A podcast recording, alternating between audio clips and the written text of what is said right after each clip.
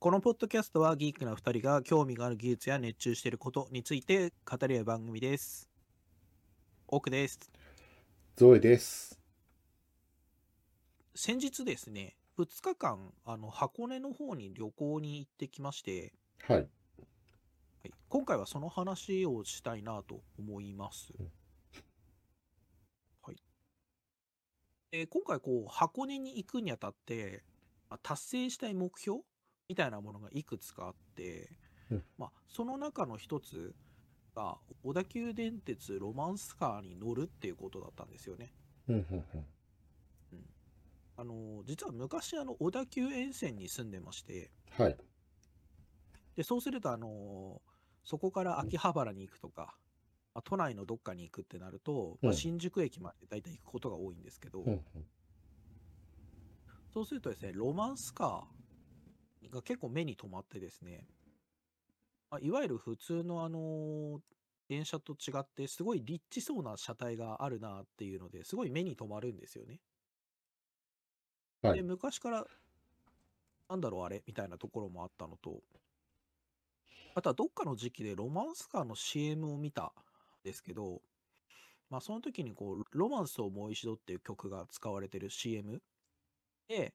えーロマンスカーが箱根に行くよっていう CM があったんですけど、まあ、それがとても魅力的に映ってたっていう記憶があってそんなこんなんで、ロマンスカーに乗って箱根に行きたいなみたいなのが結構まあ前から思ってる、まあ、願望みたいにあって、はい。まあそれを今回達成しに行った、目標にしていったみたいな感じですね。はいはいはい。まあ、なんだかんだで、小田急沿線に住んでた頃が約10年前になるので、はい。そういう意味で言うと、まあ、今回箱根に行ったの、行ったことで、まあ、その辺の、あまあ、願いみたいなものが10年越しに叶ったって感じですね。なるほどなるほど。うんえーまあ、最初になんか小田急ロマンスカーってなんやねんって話があるかなと思うんで、まあ、ちょこっとそこをさらいたいなと思うんですけど、小田急ロマンスカーって、えー、と新宿から箱根湯本駅をつなぐ、まあ、特急車両になってます。うんえーまあ、なので、まあ、今回はなるべく乗りたかったんで、はいはい。新宿から乗るように、まあ、移動経路を設定して、えー箱根に行くこう旅程を組んでたんですけど、まあ、この旅程自体はむしろあの自分の今住んでるところからするとむしろ遠回りでうん。あの Google マップで地図出すとむしろ新幹線でなるべく近くに行ってくださいみたいな感じの経路が出てくるんですけどそれを無視して新宿に行くっていう感じのことをしてます。はいはい。で特別予定とかしてなかったんですけど、まあ、一番最新の 7, 7万型 GSE っていうのに乗れたのが良かったなと思ってうんます。うんうん。ちょっと今、えっと、写真を出してる、写真出てるんですけど、この赤い車両ですね。で、箱根に続く時を優雅に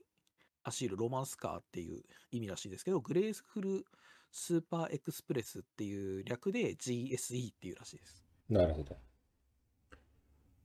で、まあ、そもそもこの赤い車両、なんかとても綺麗じゃないですか。はい。まあ、この時点でこうリッチな感じっていうかこう豪華な感じしますよね。でこう車内入ってみるとまあこう装飾が、まあ、すごくこう過敏なわけではないはいはい。過敏なわけではないんですけどすごいシンプルでで視覚情報がうるさくなくてで窓が大きくてっていうところで、まあ、車内自体、まあ、外だけじゃなくて内装も結構こうリッチというか、まあ、いいすごく印象が良かったっていうのはありますね。うん。で結構いろいろ気が使われてるなと思うのはちょうどこの写真の奥の方にえー、とこういわゆる新幹線で言うと今次の駅はどこですよみたいな表示が出てるところの壁があると思うんですけどはい。そこもですねあのガラスなのかアクリルが使われててうん。新幹線で言うと今次の駅は狭さを感じさせないようなデザインはいにな。ってて、はい。そういったところもかなり気が使われてるなって感じがしますね。うんで、今ちょうど天井を広めに撮ってるんですけど、あの、すごい白くて、ある意味こう目が、目が、なんていうかこう、散りそうだというか、ちょっと目に強めなのかなというふうに見えがちではあるんですけど、白かつ間接照明で入ってるんで、光自体もそんなに強くないし、まあ結構優しめな感じですね。うん。その他だと、あの、車内の Wi-Fi があって、はい。まあ、先頭車両の映像っていうのをどの車両からも見られるようになってたりとか、はいはい。あの、ロマンスカー、この車両自体の製造工程に関する動画はい。とか、あの、小田急電鉄のお仕事とか、あとは BGM みたいなのも配信されてて、まあ、非常に快適でした。うんうんで、これ BGM どんなものかっていうと、なんかゆいわゆる有名クラシックみたいなものが、えっ、と、その Wi-Fi つないであげると聞けるみたいな感じでしたね。はいはいはい。で、あとは、こう、車内アナウンスするときに、いわゆる次の駅はどこですみたいなアナウンスがあると思うんですけど、その時に、さっき挙げた小田急ロマンスカー CM ソングロマンスをもう一度の、その車内アナウンス用のちょっと短くしたようなバージョンはいはいはい。が流れてからアナウンスが始まるんですけど、実はそれ知らなくて、はい。うんそれが流れてからあのアナウンス始まるのにとても感動しちゃいまして、あの、本当はこう旅行中、自分はこう、旅行だけ楽しむために、まあ、ネットにつながらないぞと思ってたんですけど、はい。思わずこの演出が入った時に、あの、その社内 Wi-Fi からあの X でポストをするぐらいちょっと感動しちゃいまして、うん ちょっとね、あロマンスをもう一度とロマンスカーがちゃんと演出されてるのにちょっと大かあの感動しちゃったってとこですね。はいはいはい。で、あとはネットにつながったのもあって、まあ、ロマンスをもう一度を、まあ、聞きながら乗ってられたのも、まあ、体験がすごく良かったですね。